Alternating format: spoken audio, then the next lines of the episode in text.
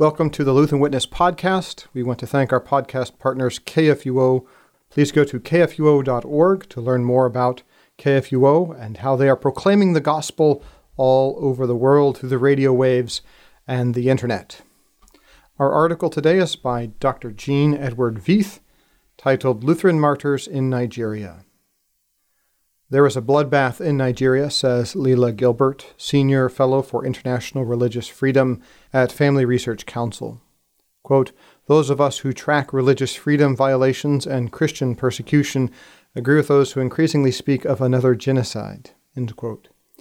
Over the last decade, radical Muslims have killed some 52,000 Christians, and many of them have been Lutherans.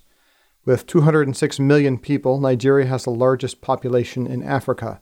The southern part of the country is mostly Christian, the northern part is mostly Muslim, but there are many Christian enclaves in the northern part of the country. These have become a target of two jihadist terror groups, Boko Haram and Fulani, which seek to eliminate the Christians so that the region will be completely Muslim. Gilbert describes what happens. Quote, the story is also nearly always the same. Heavily armed jihadis suddenly appear in the dead of night.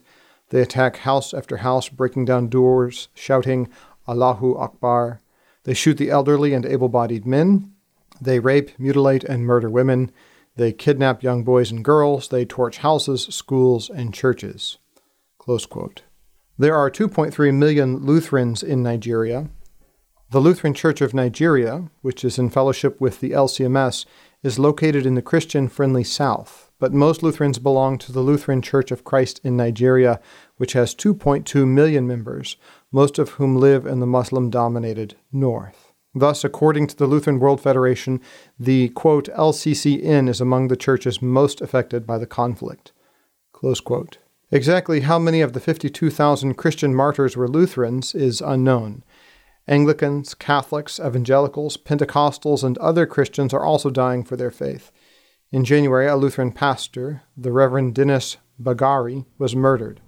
Lutheran churches are being burned down. Thousands of Lutherans have been driven out of their communities, lost their homes and all their belongings, and must live in refugee camps. Pray for the Lutherans and all Christians in Nigeria. Thank God for the testimony of the martyrs. There are about as many Missouri Synod Lutherans in the United States as there are Lutherans in jeopardy in Nigeria.